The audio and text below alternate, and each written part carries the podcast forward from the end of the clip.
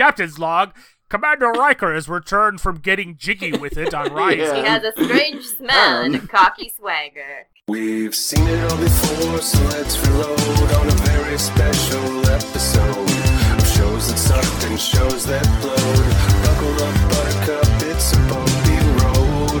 Going deep inside the mainframe, secret code. Some of this shit stinks, some of it's gold. Featuring the VIPs of SBTV, Austin G and Dr. DB with our AT&C money. Weird TV is their specialty. It might be all four, or just one, two, or three, cause they're old and kinda busy. So go get ready and take a peek. So set your phasers to download a rarity that we have bestowed. Special moments no one would have showed. Open your body holes cause you're gonna get told. Grab yourself a drink and let's unload. In a very special episode. Hello, and welcome to a very special episode, the podcast which boldly goes where no one has gone before, except for the millions of people who watch Star Trek. Mm-hmm. I am your captain, Austin Gorton, and joining me on this voyage is Commander.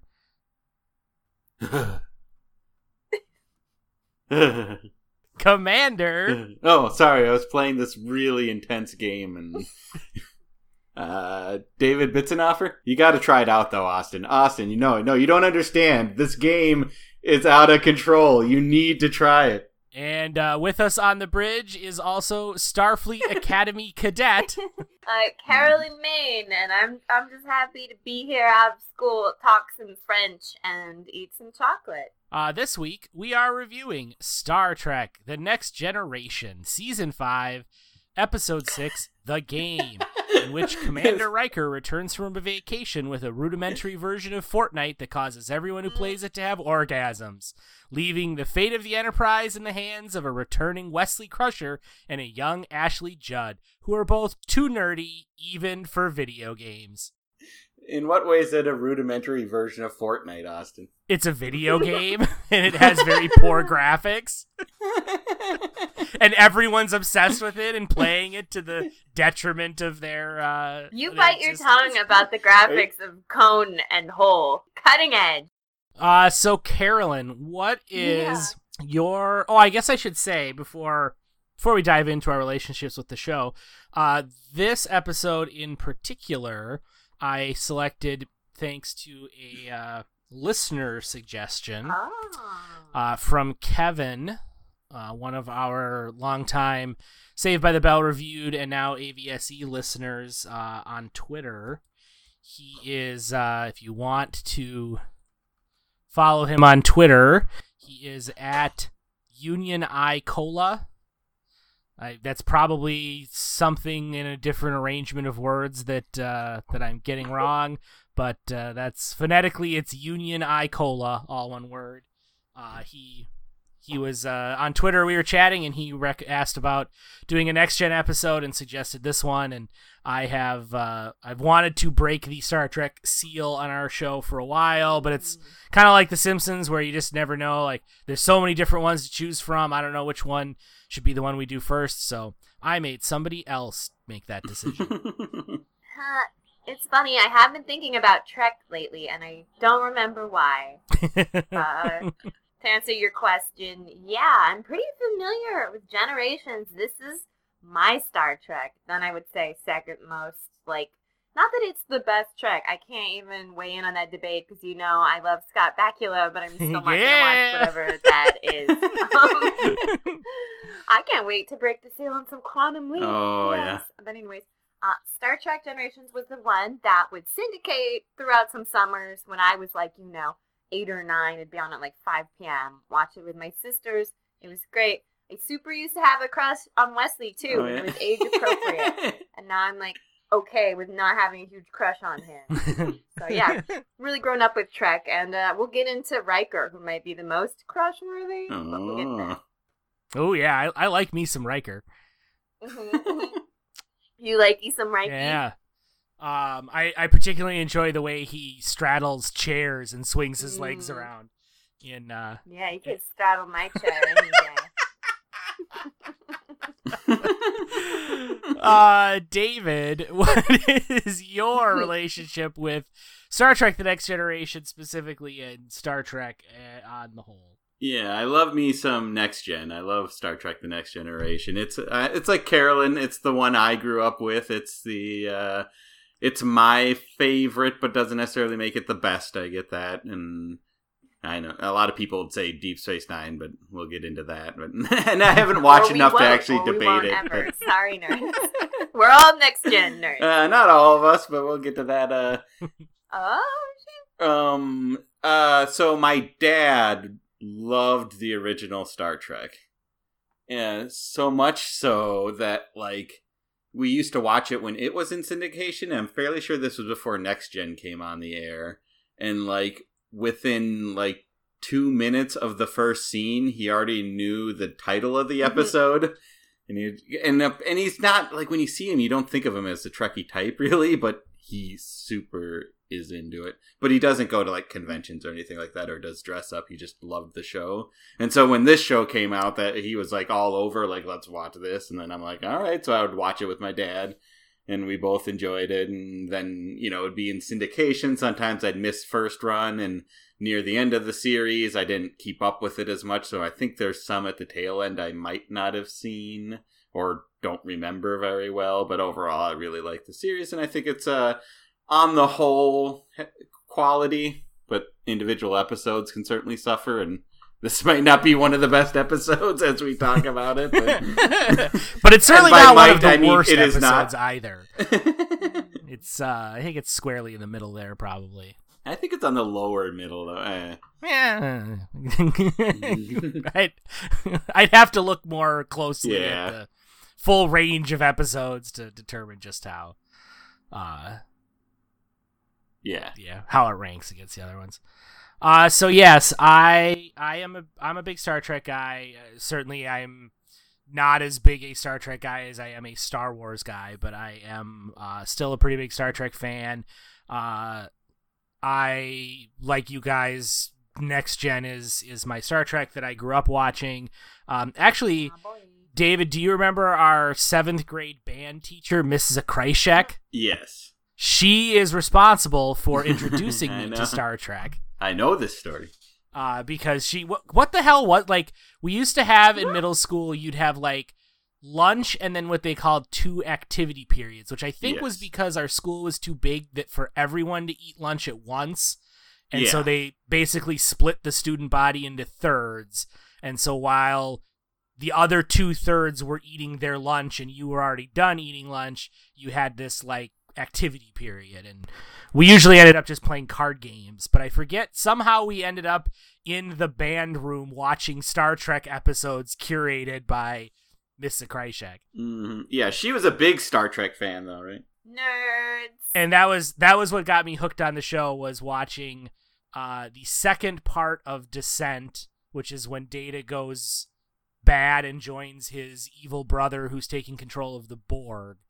And what hooked me on the show was the fact that everybody on like all of the main characters were down on this planet to the point where Dr. Crusher was the most senior officer left on the ship and was basically the acting captain on the bridge and the fact that the writers of this show had figured out like in descending order everyone's ranked to the point where even the doctor is now in charge because there's no one high enough left was like that bit of world building completely enraptured me even though looking back now they probably were just making that up as they went along anyway but to seventh grade me i was like oh they wrote all that down and figured it out it's amazing They're like, who's the most recognizable character that's left? They're in charge. They have little different colored uniforms. This must mean a lot every time, for Yeah. sure. So then I watched. That's what got me watching it in like syndication and stuff. But yes, I am one of those Trek fans. I love Deep Space Nine. Deep Space Nine is my favorite Star Trek.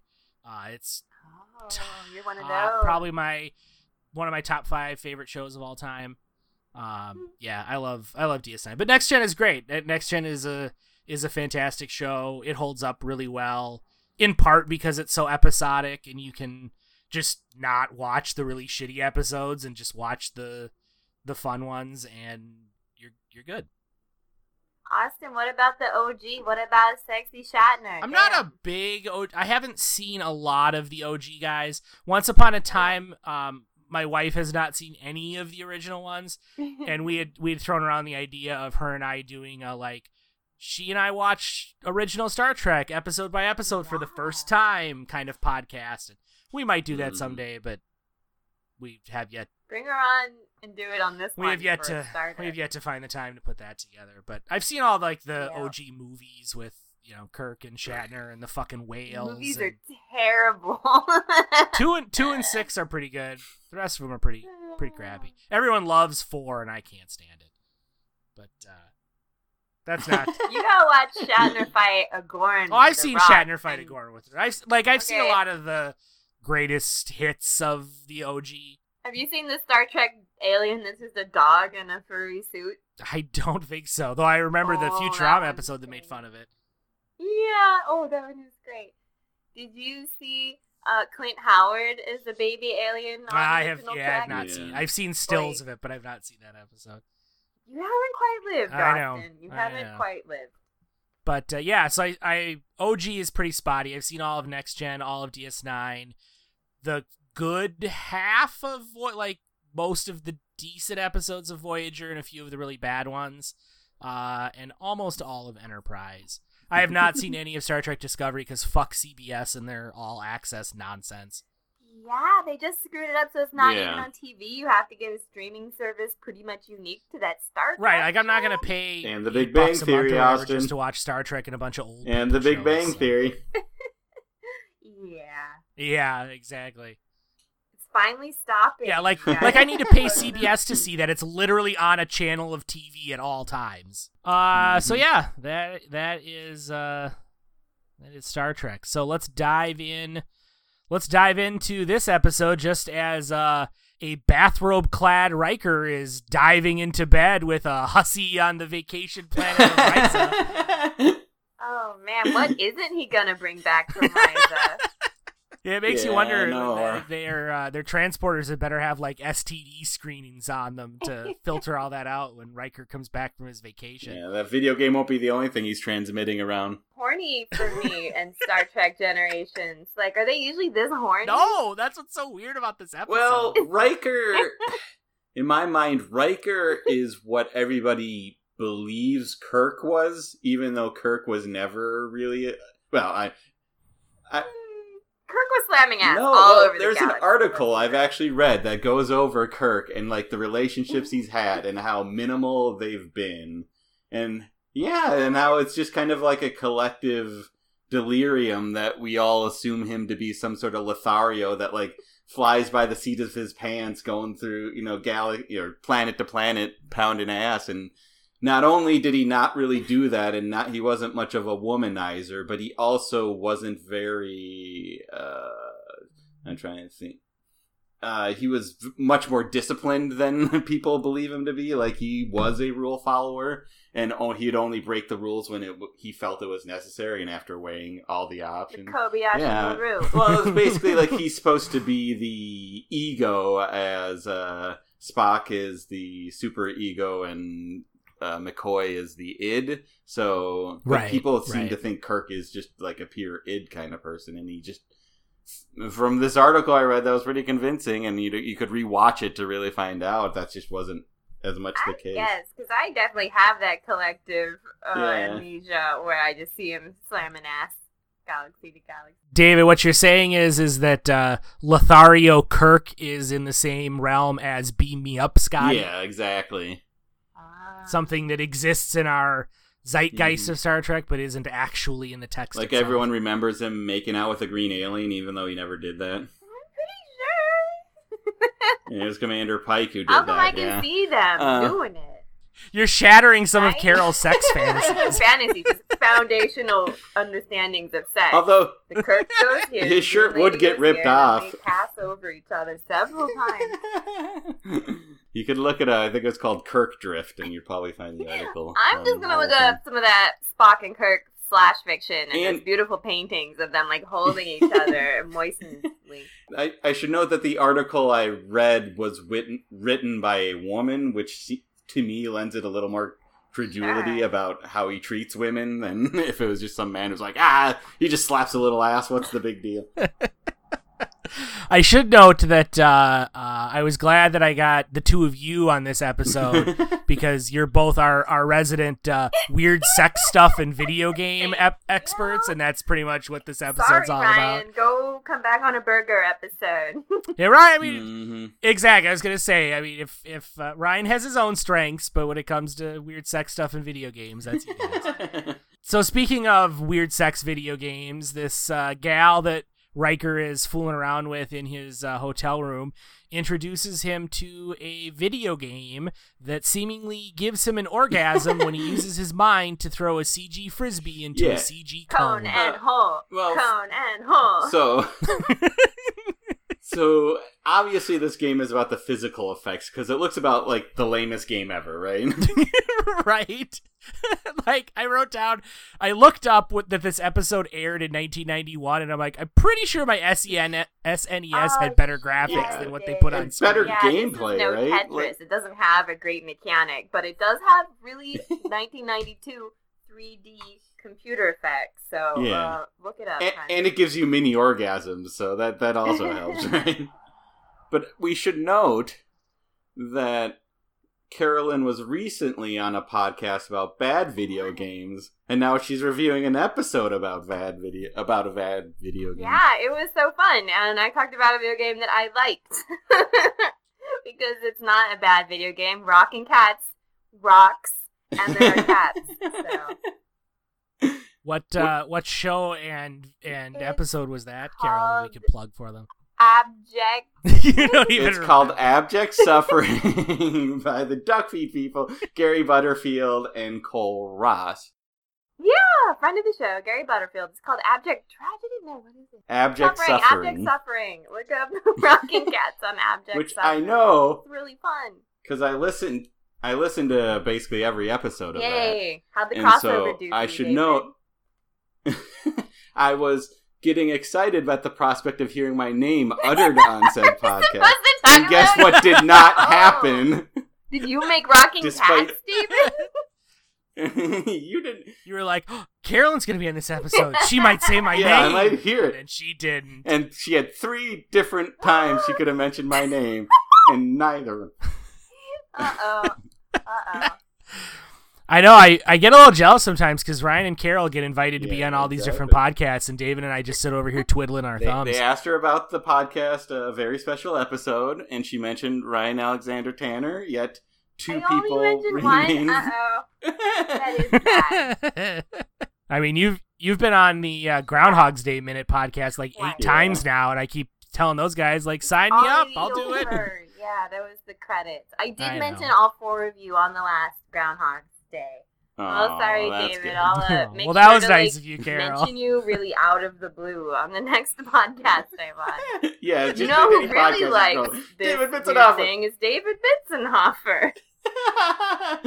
well, because then the, then you also talked about the time that you may or may not have had to send a possibly illegal substance through That's the mail, right. Well, I curried a package And it was to me. Mr. Belding. And you could have said you sent it to me, but you You, want to be And then you incriminated also- on what's the worst crime you've ever done? Hey, hey. That's true. Question. That's true. She was she was sparing you uh, uh, criminal Uh, follow up uh, there on that one. David. And there was also talking about cats and their destructive powers, and yet never uh, my glass table being shattered on an on a podcast didn't come up either. Now that I do regret missing because that was one of the best moments we've had on the series. that, yeah, that's like second only to the time that uh, that tree Oh, crushed man. Carol's Yeah, sister's exactly. house. Saved by the bell curse. All right. Yeah, I'm sure my bitching about me my name not being uttered is fascinating, but we should probably move on. yeah, this is riveting podcast stuff. So uh, after after the uh, the rousing opening oh wait, wait, can we talk uh, about the lady that Riker's with? Okay, so when they're like canoodling all hornily in the romantic space times, I thought maybe it was like a hologram that he made, but no, she's a real lady. And I really was interested in her alien markings because from a medium shot, it looked like she had boobs on her head. But then when you go close, Yeah. those two fleshy lumps look like butt cheeks, and like a butthole or labia or a taint is Well- going on all the way from her nose to her forehead. what did you guys think Star of that? Trek.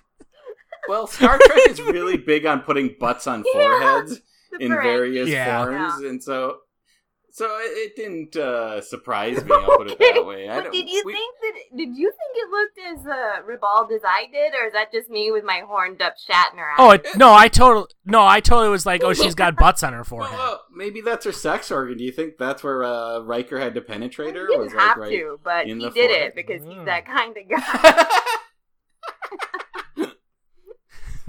he didn't It's an have extra, to. and he did. So I mean, it is it it uh by the end of the episode, it kind of uh the the effect gets dulled on you a bit. But like right at the beginning here, when she puts this this game on his face and he's like dropping discs in the cones and making Yes. like orgasm Yeah. sounds, I was just like, holy shit, this is like Star Trek: The Next Generation. There's Riker being all like, Ooh, ooh. Ugh. yeah, and it's a really close shot. Like we are so intimate with Riker after his fuck weekend on Risa. I know. I mean, it's like I love Next Gen, but it might possibly be the unsexiest show ever Yeah. created, except for this episode where everyone's like wandering whoa, the halls whoa. making Whoa, orgasm whoa, whoa, whoa! Don't don't confuse that with being sexy, Austin. Like, this episode was deeply unsexy. I gotta Such be a honest. sterile office Touche, environment, touche. and you know when you go to your I work, know. you try to like keep it all contained, all your freak stuff. So like, I mean, none of them even wear pants. They wear like one piece body suits, and you don't want to see your coworkers muttering orgasms in the hallway while playing Pokemon Go. You should come to my office, Carolyn. Yeah, where David works. Exactly. They're just mini orgasms, Austin. Okay, so after uh after Riker has his first video game orgasm of the episode, we get uh the opening credits. Mm. And so every until Scott Bakula comes along, We're all right? just waiting Like- for that constantly. Yes. what every Star Trek would open with just an instrumental and then a picture of the ship, the Enterprise or whatever they were on. Yeah. Yep. Yep. And well, a I noticed well from original from the original series to next gen, they changed the opening uh, monologue to say, Yeah. well, first continuing mission, which is just because they don't want to limit themselves. But then they also said, uh, they went, no one has gone before instead of no man. Right. And I just feel like if that happened, I did nerds get upset back then? Because you know they would be just up yeah. in arms now if that that kind of thing Right. happened. Ah, Like if they didn't change it then and changed it now, we'd be like, fucking social justice Yeah, warriors and they're no man isn't good enough anymore. Get those women out of my Star Trek. I don't want social justice in my show about social justice warriors in space. I think that's exactly what they would have said, actually. No, you're right, absolutely. And I think the only reason that it didn't happen in '87 was because there was no internet or ba- a bare internet for them to what gnash could their teeth. do? Yeah. Watch it on VHS and then get a bunch of people to also watch it on VHS at a library? yeah. And there's something to be said for I don't even know like there was all there was no internet for them to get mad on, but there was also no internet to underline that point and make them aware Or of just- it. And I don't mean like you know there was no like you know hashtag Star Trek Next Generation. The new Star Trek show opening credits are going to be changed in this way. Click here to find out, and then you click on it, and they tell you about how they're going to change this one word from no man to no one. Like I don't even know how many people who may have been pissed off about that change even noticed it until it got Yeah. pointed out Would somewhere men even the way. get mad before somebody told them to get mad? Maybe they just be like by themselves, like, Mm. it should still be about dudes. But that's it. I mean, let's be clear: men will always get mad whether someone's there to make them mad or not. But they just maybe they just got mad and then moved on because they had no outlet to. They had no outlet to plug I in their VCR.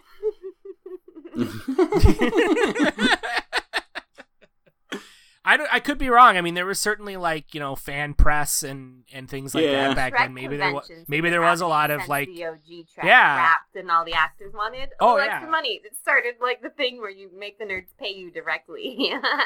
At conventions. Mhm. right right.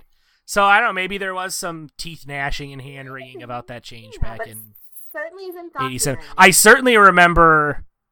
I certainly remember all the nerds pitching a fit when uh, Scott Bakula came along and we got "Faith of the Heart" instead of an instrumental song. But I agree with that pitching a fit. "Faith of the Heart" is a fantastic song, David. But it should be at the start of an enterprise of a Star Trek know. show, and it's not It that is, uh, fantastic.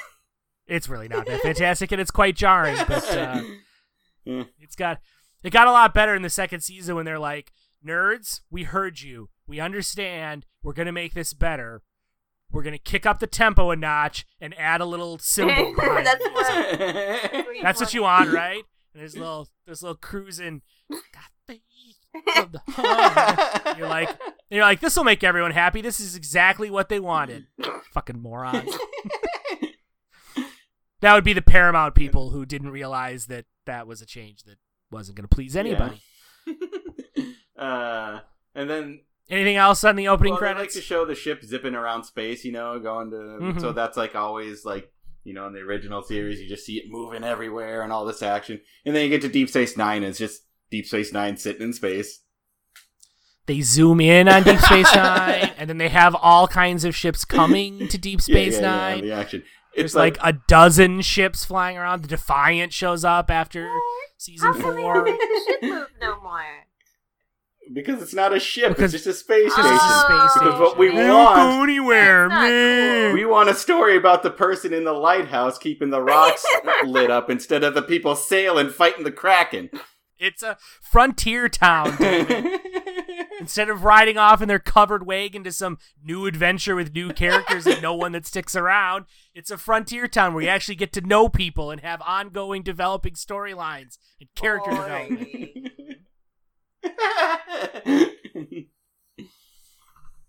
Which is also exactly what Voyager should have been, since everyone was by definition stuck on the same ship, yeah. and yet they completely dropped the ball. on it. No, I mean I'm picking on Deep Space Nine, but that was like I one of the know, I reasons I, didn't initially like get excited or try to seek it out. Was just I was like, eh, it's a ship. It's, it's not going anywhere. Why do I want to see something not go places? Yeah, I mean, certainly I didn't watch Deep Space Nine until like after I'd seen all of Next Gen and like a bunch of the movies.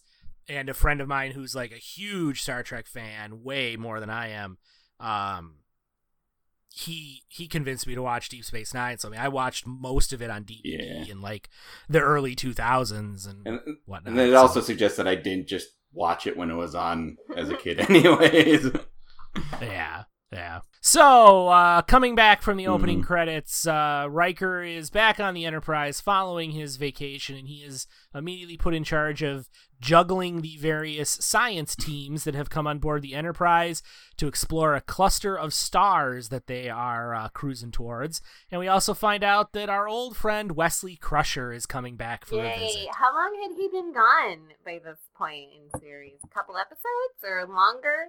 oh No, a Did he, little like, bit have a longer than that. And they locked him in a studio for a year. well he was never a recurring character What? again uh one like Yeah. once he left he was gone for he was never recurring but he came back. Couple i think three there's this episode. Just felt like once a one on- season almost, and maybe a little less. yeah. He left in the ninth episode of season four so about a year before this episode. So he'd been he'd been gone about a year's worth of of episodes at this point. For whatever reason, Riker's return from his fuck vacation, Fuck Kate. making it to the captain's log, made me was humorous to me. Like, He's like, Captain's log. Commander Riker has returned from getting jiggy with it on Risa. Yeah. He has a strange smell and a um. cocky swagger. I made sure Chief O'Brien turned up the STD. I like to imagine when they teleport them in that pretty glitter blue energy, like they could just teleport the crabs off him. exactly. They're just like sent set adrift. There's like a filter space. that has all the STDs from all the galaxy they collect. well, they do talk about. There's one episode that involves them using the transporter to get rid of a disease. Is it an something. STD from Yeah. one of Riker's vacations? I mean, you can only He assume. starts Probably. most of their STDs on that ship. But yeah, I never. I don't remember hearing. Like, I'm not sure why Wil Wheaton was written out. I think he wanted to Um, leave. I thought. that may be. Yeah, I think he thought he was like too good for it or something. Like I think he he wrote a blog where he started reviewing like his episodes again, and he's kind of harsh on himself. And Oh yeah, it's. A, I've read most of it. It's a lot. and of I thought he was talked about how he regretted like leaving or just not taking it as seriously Yeah. as he should have, and all that. You know. Yeah, yeah. Will I mean certainly Wil Wheaton has, um, uh, he's Matured. ma- well, yeah, he's certainly matured. Uh, now. he, yeah. he he is old. He is older now, yes, but uh, you know he kind of he's become a pop culture character almost as much Yeah. as He as was Wesley on the is, Big and there's- I Bang mean, you know. Yeah, he's kind of like a Mhm. local Yeah. nerd actor who still gets to like stuff and Yeah, but I and he's but I you know he he's has, on the right side pretty, of history Yeah, yeah. too, right?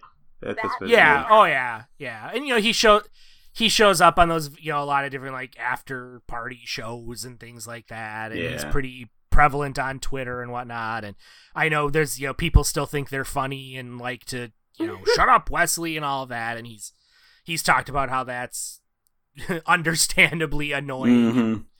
Um, people need to grow the fuck up and whatnot. It's it's an interesting his his life and his relationship with Wesley Crusher has kind of gone through a an interesting arc Yeah. uh, that goes along kind of with fandom and the internet and all that. Anyway, uh, so next scene, Riker checks in with uh, Geordi and a young Ashley Judd Mhm. And uh, Geordi and Riker spit some techno babble at each other, and then Riker's like, "Hey, Geordi, when I was on Risa, I uh, well, wait. I tried." When when he was talking to the young Ashley Judd, did you get some fuck vibes between those two? Well, yeah, I get that anytime Riker talks to a woman, period, and and some men, And frankly. I'm like, how old is she? how old is she? Can we say she's Yeah. eighteen and then Wesley's eighteen so that ooh if they kiss it'll be okay. I I pegged, You pegged Wesley? Wesley? as more like six. You that one. Um, I did. Uh, I did get. I did get transporter screened afterwards, though, so it's okay. Um, no, I was thinking. I think Wesley's maybe like sixteen-ish at this point because he's still co- like in school. But it doesn't start Um, like a college or is it a high school? yes, All right, I think. it's like It's a high a school college and a year. college. I think. Dun, dun. Well, according to our crack research staff, Ashley Judd was born in 1968. So she was probably like 20 at the time. Well, I don't know what's ninety-one not minus sixty-eight. Computer, what's ninety-one minus sixty-eight? Uh, 23, right? Twenty-three. little old yes. kiss a 16 year old, but. Well, let's see what we will. But she, the, the character mentions that like she knows of Wesley because she communicates with like friends that she has at the academy. Yeah, but so I would guess she might be a little bit younger So- than 23 just because she still has like friends in school. So Wil Wheaton, according to the crack research team, uh, was born in 1972. So he would have been Okay. 19. Was it 92? You said. yeah, 91. So Oh, he would've been 91, 19 yeah. and she So he'd been 19. 19 to her All right, I 23. can ship it. so- right. At Oh, you don't have to ship actors' it. It happened, you know.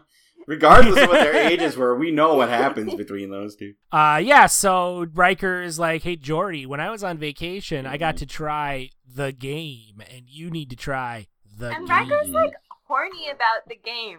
They definitely they're like you come one come Yeah. out every time you play the game and get a cone in a hole, and so act like you like it. And so he's just running around seducing everybody with the bedroom eyes. yeah. Speaking so speaking of seducing, we go to our next scene where Riker lustily descends upon his on again, usually off again girlfriend, Who counselor also Troi. Is horny Yeah. in her own right. Thank you. Oh yeah. well, well, if I was eating that fudge sundae that she was, I'd be horny in my own right. Right. So she's sitting down to this big bowl of chocolate ice cream with hot fudge and chocolate chips. And so before Riker can like eye fuck her with his sex eyes, she's busy eye fucking this chocolate sundae with her And- with Yeah, her eyes. And they both look at yeah. each other with d- these horny video game chocolate eyes, and it's a really smoldering moment. Do you think you could? Oh, totally. do you think like uh, Star Trek has like zero calorie hot fudge sundaes and stuff? No. Yeah, if they have like no booze alcohol, I'm sure they have like no cal. I mean, no booze alcohol just What? sucks in general. Yeah. Yeah, I synthahol. know. That's what they serve in 10 forward unless you know the bartender. Whoopi Goldberg, if she serves me some fake booze, we're gonna have freaking words, Guinan.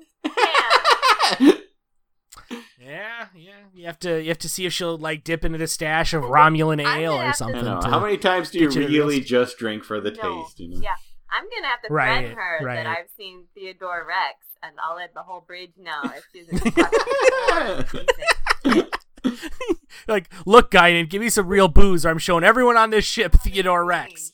Uh, yeah, the way Troi is digging into that chocolate, like I think she wins for me for most uh beautiful eroticism of the episode. So round of applause. Yeah.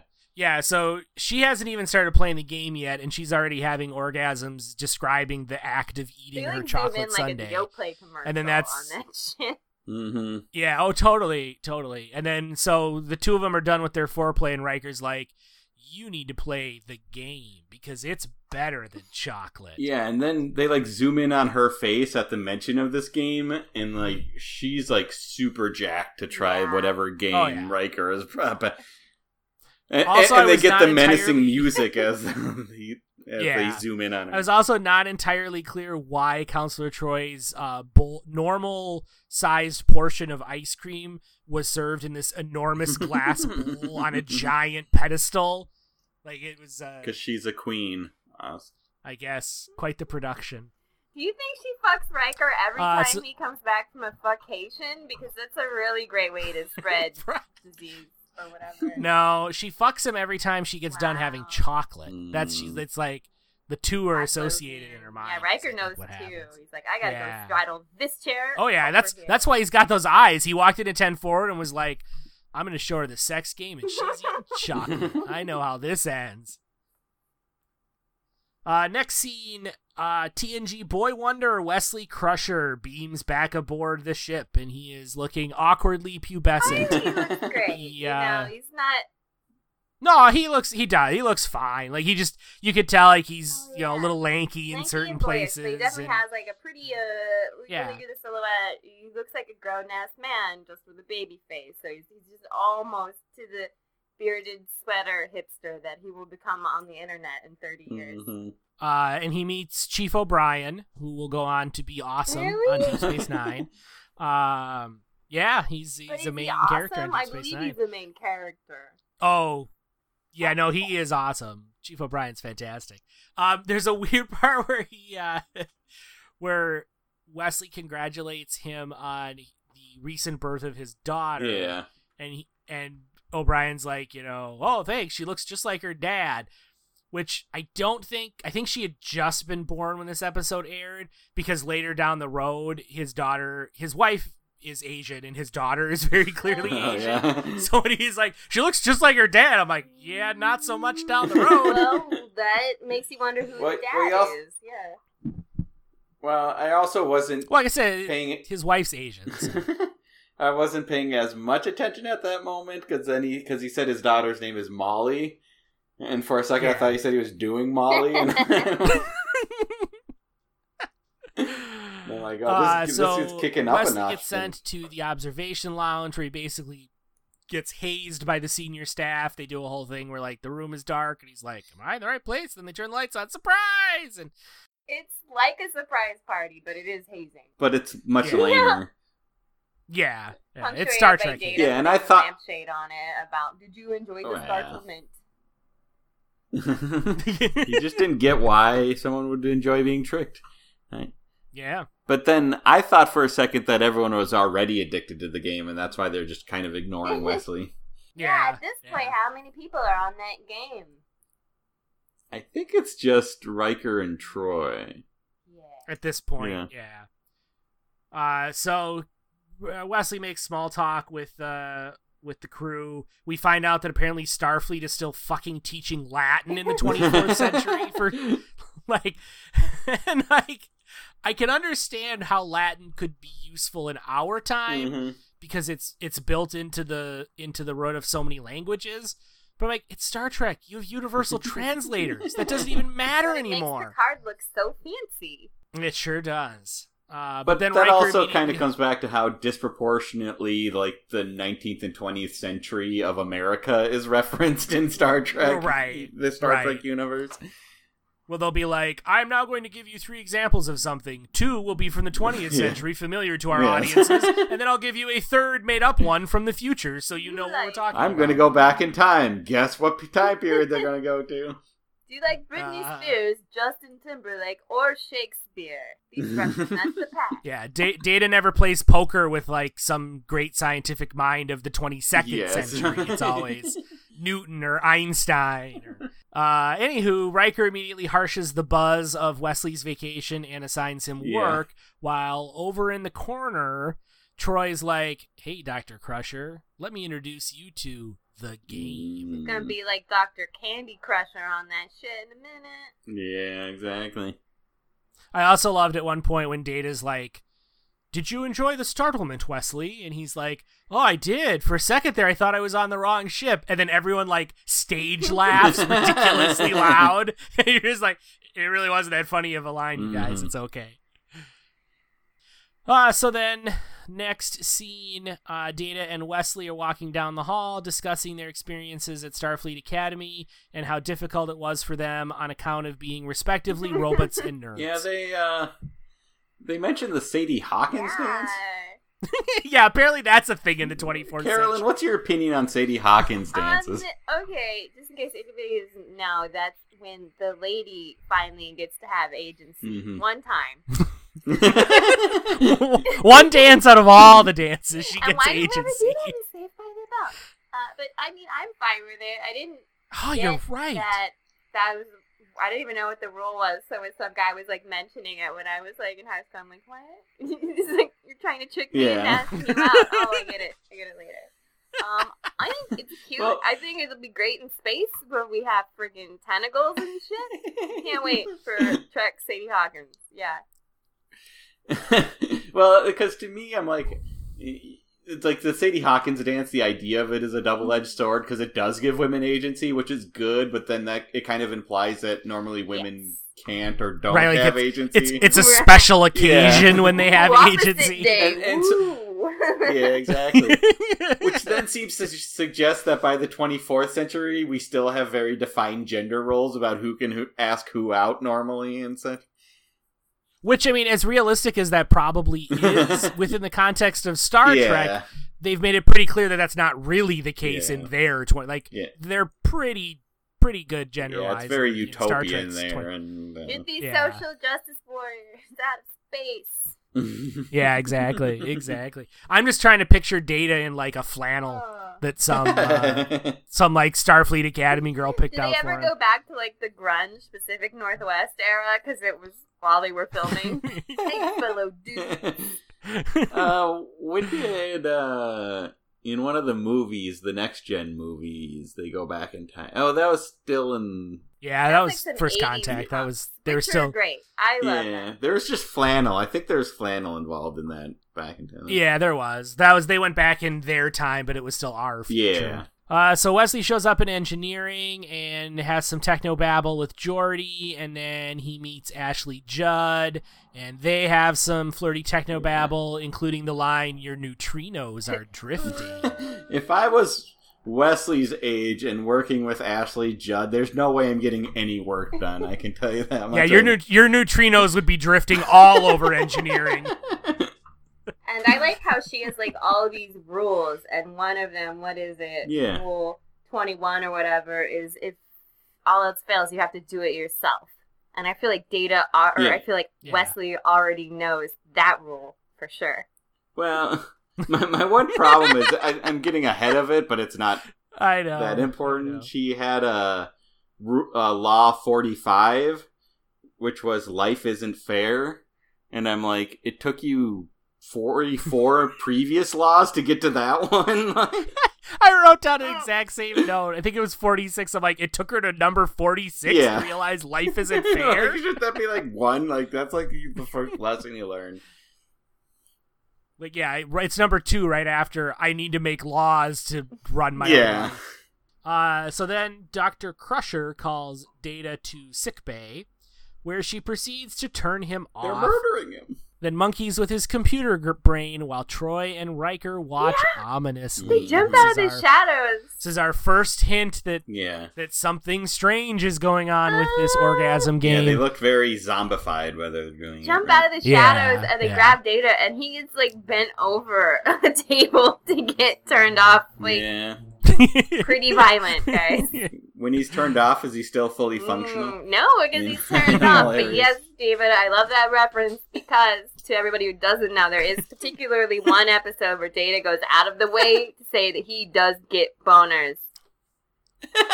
Oh, just to be clear, that one episode is literally the second episode of the Is it? series. Like they were like, Yeah. you know what we need to do right off the bat? We've introduced our Well, that's what- characters, we've set this new setting. The next thing we need to do, our first order of business, is make sure everyone knows that Data has a robot penis and Is he that when they're all getting like uh, a pseudo drunk or whatever?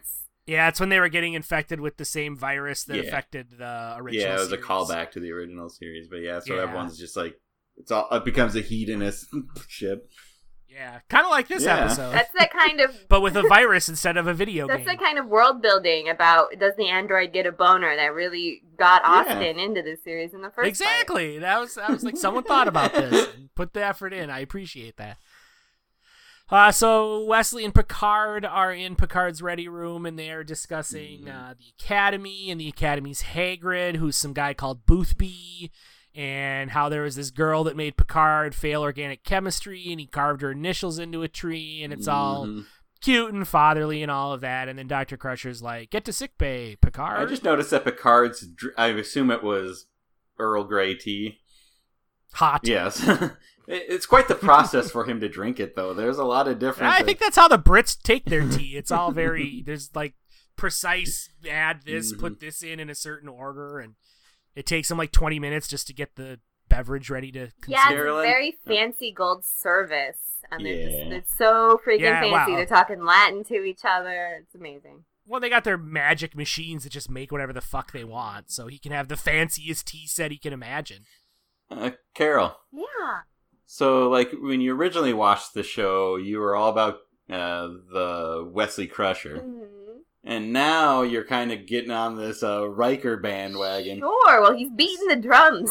Oh so, like in uh, 20 years, are you going to be all about Picard? well, see, I already have a Picard thing going IRL. He's one of the like most sensual bald men. Even when you don't Yeah. like bald men, which is where everybody starts. P.S. It's like um, I could still definitely get down with Picard. He'd be so fancy, and he'd have the tea, and he would say Latin words during cunnilingus. Is that a Latin word? so, so it's kind of like is better when the words are Latin down I down think there. so because it's a romance language. Right, it brings a little it brings a little class to the proceedings. I get that. I get And there that. was one time my in real life beautiful bald beloved spouse did put on a Jean Luc Picard uniform Yeah. for reasons. nice. That got your I motor was like, running. oh shit, yeah, everything's gotta slow down. I'm like, I tried to get a picture, and then he changed out of it before I could get a picture. So it's just in my mind where it's even more lurid. If you can imagine. Well, because he knew he knew that if you had a picture, then you wouldn't need him anymore. so he needed to he needed to make the real thing more available. He's the one bald man that everyone would let boss around, and also everyone would sleep with him, pretty much. Just saying. yeah. There, there's very Oh, yeah. few exceptions. Yeah. But Riker, you could do for a night, and then you could do Picard for like a month because he's Yeah. So he'd be like the Mary of the. Uh, yeah, yeah. situ- Yeah. Yeah. Um, yeah, and actually, in a rare bit of continuity for this series, we will actually meet Boothby in the next Wesley Is he episode. cool? Oh. He's like an old guy. Is he, has is he a- half giant? He is not half giant, Is it Big Mike? but he performs similar functions to Hagrid. Um, yeah. So they uh, Picard goes into sick bay where the shutdown data is shut down, and they're all like, "I don't know what happened. He just came in and blah blah blah, and then he fell over, and now he's dead." now let's play some games. Yeah, and Picard. I mean, they're like they're entranced by their sex game or whatever. Picard's just kind of like, "Yeah, my second officer's randomly fallen into a coma. Keep me posted. like he's got a cavalier. Like I understand weird shit happens on this ship all the time, but it's like and to be fair, he's an not- this isn't- android, so who knows? you I know. But this is just like data called in sick or something. like it's kind of a big deal that he just randomly stopped Mm. working. They updated him, and now none of the files work. So they have to defrag. At the same time, a Yeah, good leader knows when they can't help a situation and just needs to and need to leave it to others. That's a that's a that's a fair point, Dave. True. Which is kind of the the lure that Riker uses in the next scene when they're searching Data's room for some uh, evidence of what happened to him, and Geordi's like, "I just can't figure it out." And then Riker goes, "You know what helps me figure things out? Video game orgasms.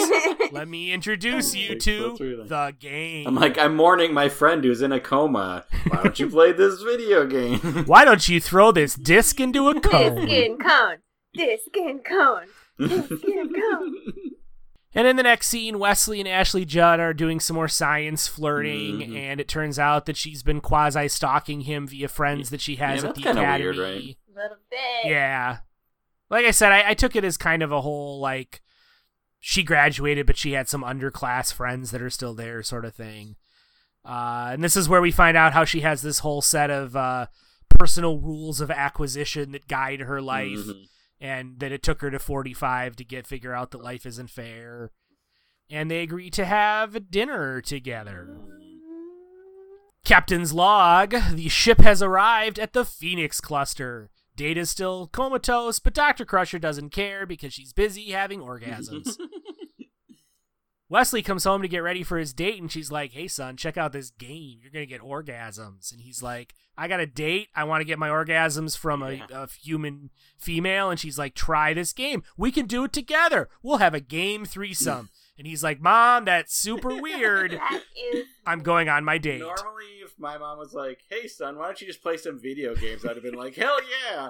But if I was late for a date with Ashley Judd, I can tell you my exactly that's answer the would one be. circumstance where you'd be like okay i can't play video games i need to do this Did you guys have it where you're you tried to have your mom play a video game and she would just run Mario right off the cliff over and over? oh and totally Oh, yeah. absolute Over? Like absolutely I bet yeah. Dr. Crusher can't cone a hole for shit.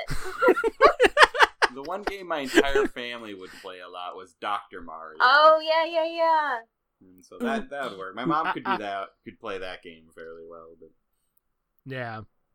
I also like how Wesley comes in. He's like, "Mom, I'm late for this date." I'm like, "You're all on one giant bus Yeah. together. How are you late for this date? like, you're all in the same place right use now." the transporter. Exactly. So Wesley and Ashley Judd go on their date. Uh, their non-uniform clothes actually aren't terrible. Yeah. Yeah, Uh, he's got like a blue this is- shirt this is- thing. yeah, it's kind of like a sweater sweatshirt deal. It might be the best clothes Wesley has ever worn on this show. Not that he has much. Uh, we variety. find no, but like back in the old like in early seasons when he didn't have a uniform Oh, yeah. yet, and they'd put him in those like ugly, ugly Like- sweaters. And, Like rainbow jumpsuits, right? yeah, yeah. Star Trek. All versions of Star Trek are kind of notoriously bad at depicting non-uniform clothing. But at the same time, maybe Like- in the future, that's what we think would be cool. You know. I guess, but this is actually their their respective outfits here are not bad. We find out that uh, Ashley Judd had shitty parents, and uh, they kind of they talk about how everyone is hooked on the game, including some random ops crewman who's like drooling in the corner while orgasming. Well, then Ashley Judd uh, says she's like, "Oh, it's probably just a fad. It's here this week, and then next week we'll forget it existed." And I'm like, "Is that like a meta comment she just made about like the?" oh no, that the was series? totally like a just like those dang gum kids and their Nintendo. Yeah, they called out the Pokemon Go trend way in advance. Well, I was just thinking Yeah, no, that, that's I totally took that as metatextual. like, yeah, that like things will happen on the Enterprise, and they always forget that it happened a Mhm. week later. hmm Uh, yeah, and so then being giant nerds, they're like, instead of playing this game, let's hook it up to computers and figure out how it works. Yeah, you know, and it's one of those like when I watched this, I think even back when I originally watched it as a kid, this is how I felt about myself, I suppose, because it's like you always want to believe you'll be like the Wesley in this situation and rise above and actually figure things out, but like deep down, I know that And I probably would have just been like, "Oh, a game? Let me check it out," and then I'd just be one of the zombies on board. And then, like the minute you found out the game gives you an orgasm, that you're done. that was the end of that. well, theoretically, there's more to it than just that, right? Like, it Yeah. brainwashes you. I, It's a game of I'm pretty sure. Well, yeah, I'm pretty sure in the next scene when the love nerds go to the lab and figure out that this game is highly addictive and stimulating the serotonin levels in everyone's brain, that they're basically saying it just orgasms you into addiction. Yeah, but it also does other stuff too, because that's why they are. Well, I should should I spoil? well, yeah. So they they also It's find also out that it's doing something to higher reasoning Mhm. elements of their brain. And I guess it stands to reason that they try to use that to also make them continue to use the game and want other people to use the game and that kind of Right, Yeah. right. But let's just get in front So- of it and say that uh, Riker didn't have any of those conditions before he was cavorting around with Mrs. Mrs. Butt Boob's butthole face. Mrs. Lady. Mrs. Butthead. That was all Riker. Uh, Wesley proceeds to rush right to Picard so that he can narc on the game, and Picard's like, Yes, that is very interesting. I will look into this matter immediately as soon as I am done having orgasms from this Yeah, video Wesley game. Picard. If Wesley would have looked at the clock, he would have known that you know Picard was already uh, brainwashed, or else the show would have been over too soon. You know. True. Right, exactly. It's like, we're, we're still coming up on the end of, of Act 3 Yeah. here, and we got two more acts to go through, so. you know it can't be solved this easily. Yeah, exactly.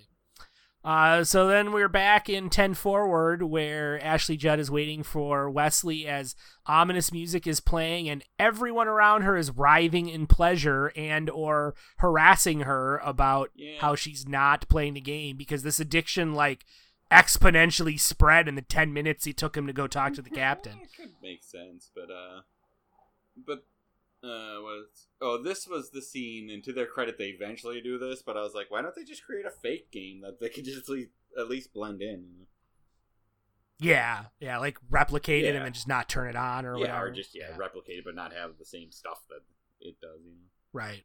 So they put their heads together and they figure out that whatever this, why ever this game is doing what it's doing to people's brains, Data would be the only person on board who wouldn't get addicted to it because his brain doesn't work that way. And isn't it a shocking coincidence that he's in a robot coma at the moment? So they're like, let's go take a look at inert data, which leads to Pierre and Marie Curie figuring out that data was sabotaged in a way only Geordi or Dr. Crusher could have done. And they put the connect the pieces and figure that if anyone wanted to use this game to take over the ship, they need to get data out of the way. He's out of the way, and that means they've taken over the ship. Because you know it's the worst is roaming data. Uh, Austin really likes that, and David has been stone faced this whole time. That's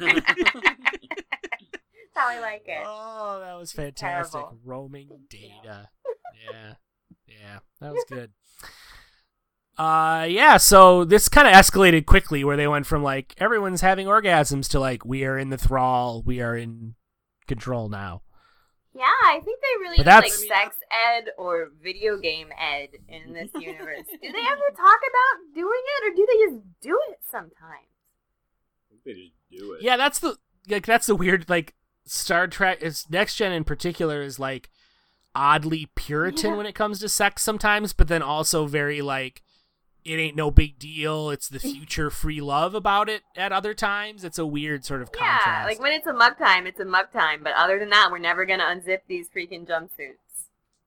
Yeah, because they got a Yeah. job to do. Uh, so yeah, everybody uh, is on the bridge, and Picard is uh, both ominously and cheerily setting one uh, about their tasks, and that includes taking care of Wesley, which leads to Worf and Doctor Crusher showing up in Wesley's room with a couple of game sets in hand. But he and Ashley Judd are faking their way through some orgasms wearing fake consoles. So everyone's like, "Oh, it's cool. They're they're good. We don't need to get them." Did we see their hands? I don't think Are so. you sure they're faking their way to these orgasms? Yeah, right. They might as They're like- well. They're like, I mean, as long as we have to be pretending, Yeah. why not not pretend? That's a beautiful way to have your first mutual orgasm. Is while the parents are running around really hooked on Pokemon Go. Well, and the question, the real question is like, who would it, who was like, well, I mean, we don't have to fake it. Was it Wesley or was it Ashley Judd that brought up that oh, option? Ashley Judd. It could be either. Yeah, Yeah. Ashley also like keeps uh, hassling Wesley about a birthmark. No. Uh, rule seventeen is don't fake an orgasm when a real one will do. it took her 17 rules to get that. I know.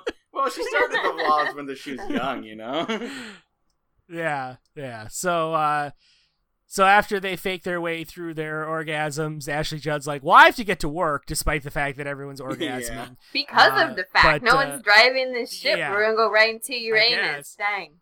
So Wesley's like, "I'm gonna go get to the bottom of things," and she's like, "Remember rule whatever, always watch your back." And once again, I'm like, again, "These are not original rules. Like this is just sound advice." So then another ship shows up off the port bow, and Picard calls all the senior staff to the bridge. And wouldn't you know it, the captain of the ship is old Mrs. Buttface. Well, it's I'm little booze lady. Oh. And uh, Picard's like, "Hey, the Enterprise, she's all yours." And then we come back from a commercial, and Riker's uh, butt-face buddy is all talking about how they're gonna send one person off to this ship with the game, and someone to this star base with the game, and pretty soon they're gonna control the entire Federation through video game orgasms. Yeah, it turns I'm- into one of those multi level marketing schemes where they're just gonna be huckstering this port to port. so I'm going to break one of my laws and ask a question I already know the answer to. okay. oh, is that is that law number twenty-three? Yeah, something like That's that. a lawyer Uh, law too. all this plan. So this lady, this captain of the ship, she needed Mhm. to like seduce Riker. Was there ever the option that Riker might not be interested in her or might not want to fuck her? Uh, I think Riker has a reputation you know the answer. to this question. around that asteroid ring. He wrote in every bathroom from port to port a drawing of him straddling a chair, and the chair has you written on it, and then you dial the space number, bango dango. I mean, I think it's just generally known throughout the quadrant that if you want to embroil Riker in some sort of scheme, get an attractive lady and hang out on Risa long enough, and you'll find Riker and be able to initiate your scheme. And there's like different alien standards of attractiveness because again, I'm easily appalled at the prosthetics they put on this lady to give her both a labia, a butthole, and a boobs on her head. But Riker's into it, so. well, I also love it's it's obviously just done for dramatic expediency, but I love the fact that like the leader of this alien empire that's plotting to take over the Federation is also the one that seduced Riker and got him to play the like yeah. she didn't have an underling do it, she didn't mm-hmm. have like her assistant do it. She's like, I'm gonna get boned by Riker and, and get this video game plot rolling. That's the privilege that comes with being in charge. I guess. I guess. Rule 69. Sometimes you gotta bang Riker yourself, Austin. So back in the Enterprise, Wesley is walking through the corridors like it's a park filled with people playing Pokemon Go. Mhm. And in engineering, it turns out he shows up there, and wouldn't you know it, but Ashley Judd has gotten hooked onto the game, and Wesley has to scramble his way past Riker and Worf to escape. It's not the biggest deal, but I do. I was kind of curious how they got her hooked on the game. Yeah, it is kind of random because she isn't even wearing the because they need to like Yeah, have it be like a surprise reveal, or it's like she's not even wearing the the little head thing when he goes in there. It's like, what? When did this It's a happen? little headset that has little eyeball lasers. yeah. Yeah, yeah. I also love that uh, the 16 year old Wesley outsmarts the Enterprise's top notch security chief with the old jump over the table trick instead of running all the way around Keep in it. mind, half the time they're just wishing they're getting mini orgasms. They're a little distracted. Worf's like, instead of chasing this child, I could be having orgasms with dish cones right now. I bet Worf's orgasm yell is very alarming. yeah, like, like, how violent are the Klingon orgasms? You know. like everybody else is like walking through the halls is just doing like uh uh and Worf's just like "Brah! Ah!" yeah. uh so Wesley pulls this trick where he set up the transporter so that he can like zap himself. They act, act like it's some big deal, but people get transported all over the ship all the damn time. And we basically get a a, a chase scene. He goes into one deck, and they put on a force field, and he zaps his phaser at it, so they think he's there. And then he's crawling through some Jefferies tubes, and then it's kind of hilarious because he like opens one up, and like Worf's in like Yeah. giant Worf is in this little tube, and he's like, "Rah!" and Wesley turns around and has to scramble the other way. Yeah, it's like a chase in a ball pit or McDonald's playland. yeah, exactly. Can I just talk about the force fields for a moment? yeah. Sure. And what a dick move these force fields are? because, like, like it was fortunate for Wesley because he's there, and then the only way you know they're there is like you see a little fuzz, and then it becomes transparent again. But then Right. I'm thinking there's like some crewman who has to get to the bathroom or something, walking down the hall and getting a face full of force field. That's.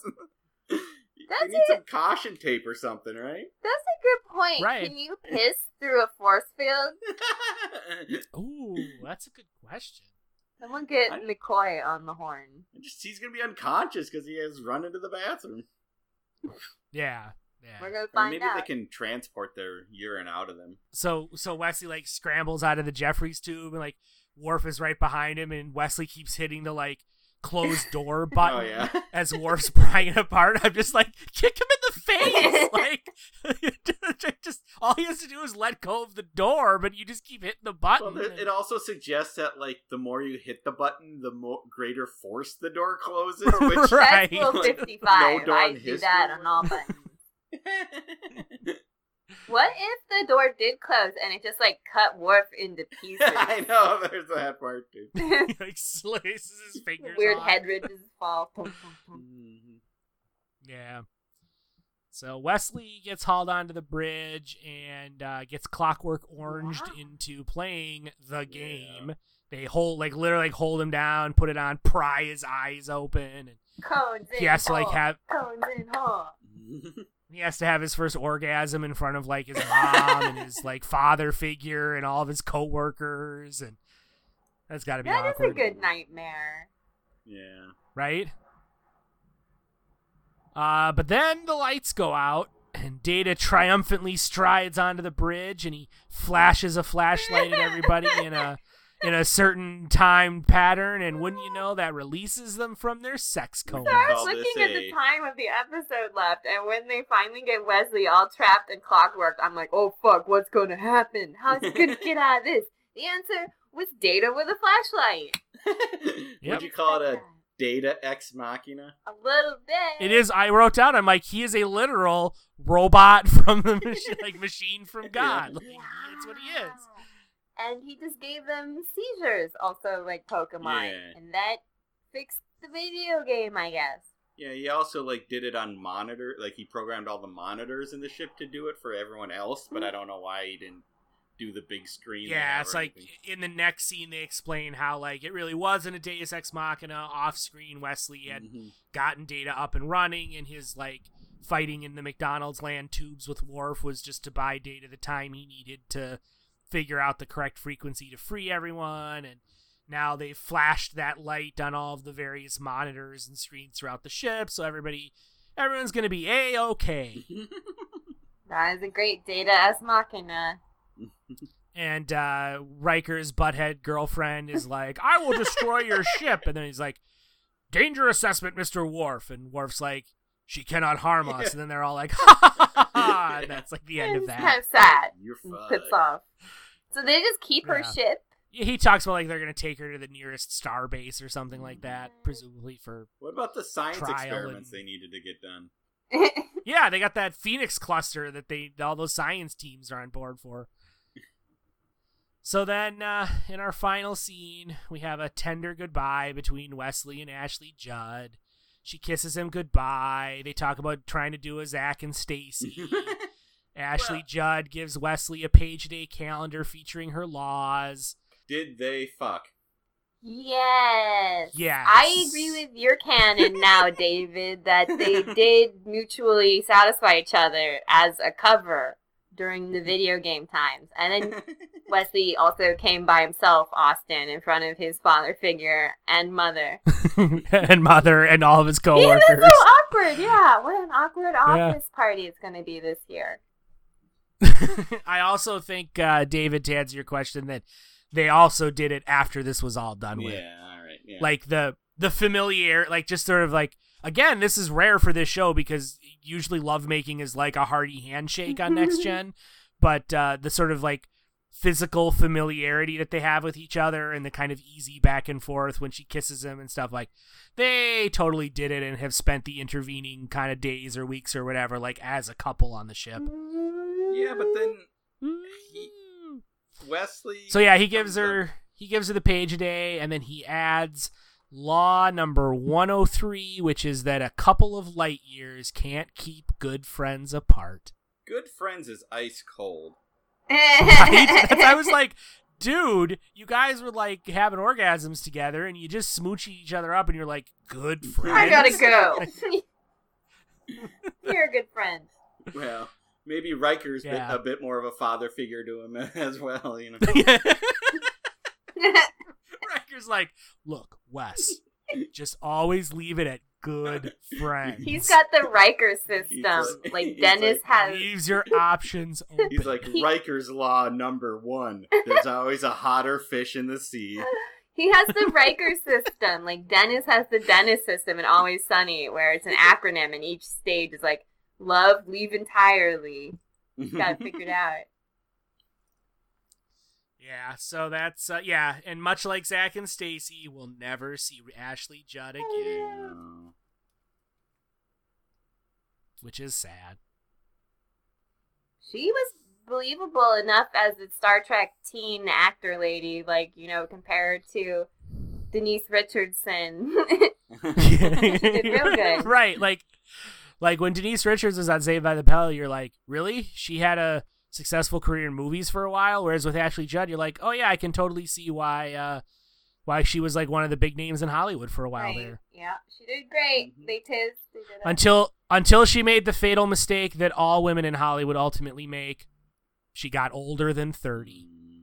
And I think Weinstein fucked her career up. Yeah. Oh, did he? Yeah, she was uh, I'm pretty sure she's one of the like founding mothers of the Me Too movement. Right? That sucks. Yeah. Which is uh which is pretty fucking sad. So yeah, um I I, I we already know Carolyn's answer to this question, but uh David, who's your favorite next gener? Oh, who's my favorite? Uh, probably Data. Yeah. Kate is great.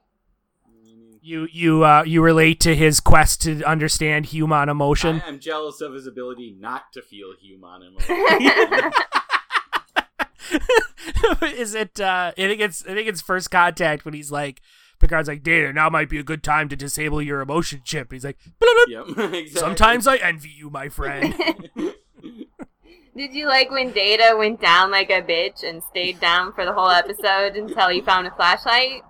that would not be in my top 10 reasons of why I like Data, no, but uh, he does, he is like the most powerful one, so they always have to find ways to like neutralize him in every True, episode. true. well, my I've always been a big Riker guy. Yeah? You, just, you like Yeah. to fuck around. Yeah, the only the only thing that I love more than a like uh a square no nonsense leader type is the second in command to a square no nonsense leader type who's you know endlessly devoted to his leader and will always do what it takes to to back him up and whatnot. Uh, whatnot. I think he's also got another game going. Yeah, how do you feel about horny, horny Riker? Yeah, plus that's I mean that's where Riker's he's he's stuck with me through the years because when I was a kid I just liked him for being like the stalwart number one second in The command and then as I two. got older I'm like Yeah. and then as I got older I'm like he's also like a fucking horn dog who gets tons of uh, alien play and he rocks a pretty awesome beard so it's win win. So you don't like uh, pre-beard Riker? Ooh no I cannot stand pre beard Riker. Yeah, babyface Riker's the worst. I like the one time when he became like a space prostitute on Woman Planet. Did you see it? He's like wearing like like a, a lace silky blue dress. All the boys are dressed up like lady, like pretty boys. Is that the is that the uh the transgender Is episode? it? Yeah. It might be because David and I were talking about we should do that one sometime. Well, since you took Riker this time, I'll just go ahead and say Picard for the long game because again, that's a sensible choice, and it's a really Yeah, you're- comfortable baldness. Everybody can get along with that. But they're all good characters, really. So, uh, how did we feel about this episode? Any final thoughts? Have we all learned the importance Yeah. of Well, proper video game and STD prevention? Well, I think we could learn more about STDs. Yeah. well, this is where I have a problem with the idea of this being a very special episode. What are we yeah, supposed no, in all seriousness, it's not. like you could talk about addiction, but that'd be the same way. Do you remember the episodes where like the top of Starfleet had the worms in their back? Uh-uh. oh yeah, yeah, yeah, yeah. And, and it's like, were they addicted to worms? And, like, n- no, Might it's as like a well secret face it, plot you're addicted overthrow. to worms. Uh, They were addicted to worms that were controlling their actions and leading them to launch a coup against the Federation. Yeah, it, this was just a secret plot to take over the Enterprise. Like, is the lesson that like if somebody says this is a really cool game, you should try to play it? You're not supposed to unless you do like serious study on the mechanics of the game to make sure it's not a mini orgasm game Yes. that that secretly makes you plot mutinies. Do you know, David, that the makers of Pokemon Go aren't controlling your actions? I do not, I suppose. this is this is all I'm saying. and it's like and if you just try to look at it instead of like a video game warning of like a drug warning a you don't get addicted just like one time off of drugs and it kind of having it be like an immediate addiction just takes away any agency of finding out what it means to be addicted how do you find warning signs and all that Like a dare class, Right. it, it says it's Ye- too evil, and then you don't take it seriously later. yeah exactly and so i don't know it's just this yeah. I, and I'm not even sure the writers planned for this to be like a very special episode, or if they did, they did it poorly. I'll put it that way. Yeah, what's kind of interesting is uh so uh, when Kevin suggested this episode, I was like, yeah, sure, that's, you know, as I said before, I was really just kind of looking for someone else to make the decision about what kind of Star Trek episode we look at first. Um, but in my- recollection of it, I was like, okay, yeah, it's the one where Riker's on the sex planet and he brings back a video game and everyone gets addicted, and then Wesley and young Ashley Judd sort of save the day.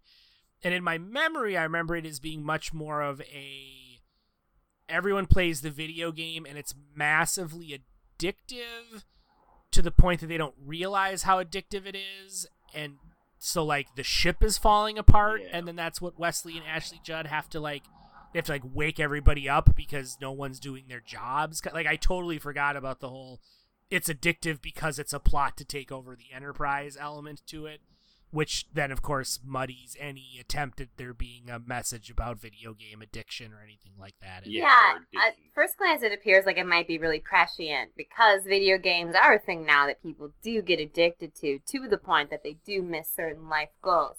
But we still haven't developed the video games that make you come.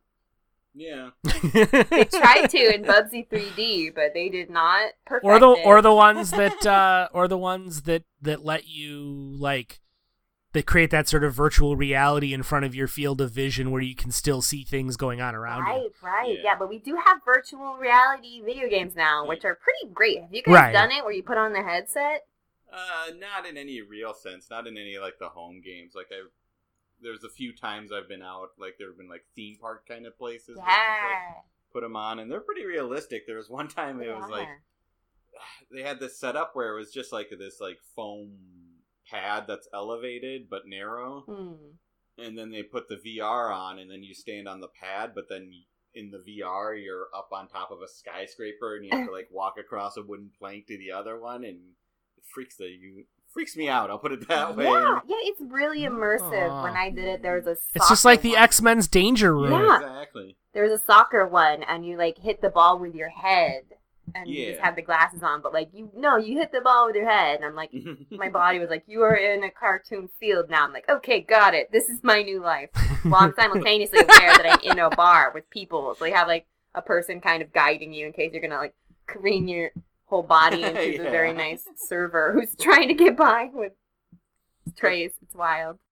the, the one I keep looking, and I've yet to find one that involves putting a frisbee in a cone, and We so need- I'm always We don't have that technology yet. We need to get to cone and hole games. guys. You put a frisbee in the cone and then you orgasm. Ooh. Any, anybody else have any final thoughts, or should I go into where we can find everybody? I think David pretty much covered it and called you out, Austin, for having a not very special Yeah. special episode. Welcome to it. Actually, it's very fun. Uh, I Hey, I'm just I- uh, I'm yeah. throng it. I'm throwing our listener under the bus. He picked it, Kevin's so I just I did appreciate the general horniness of this.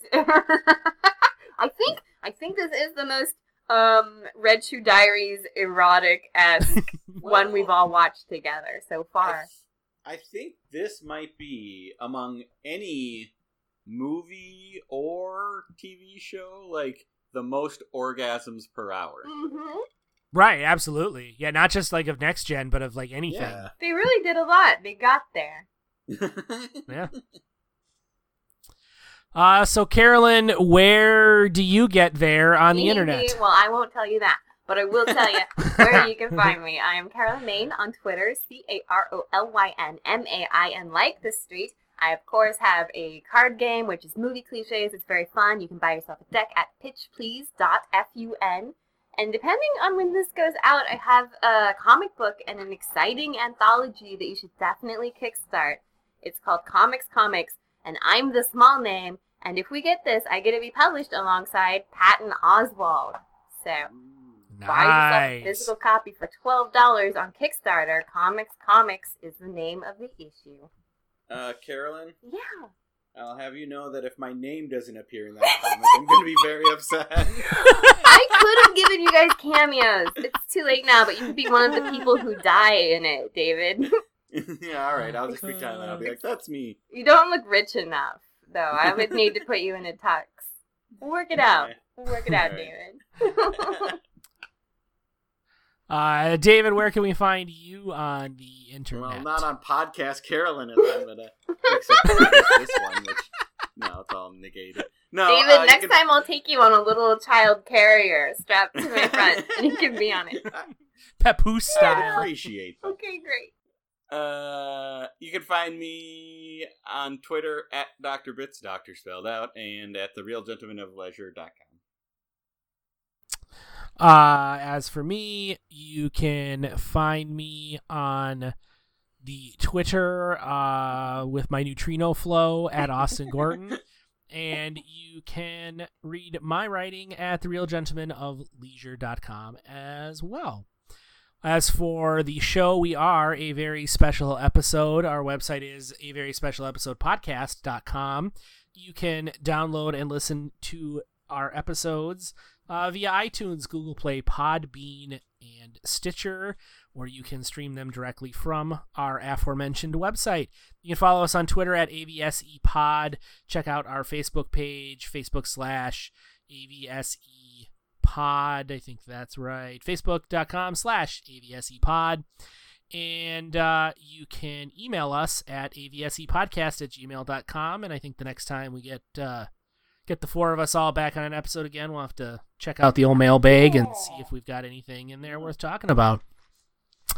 Uh, until then, I am Austin Gorton for a very special episode, and I am off to reverse the neutrino flow from the tachyon emitter before the polarization of the warp coils gets reversed. That was a very special episode. We dissected that shit from head to toe. Did the time fly by or was it slow?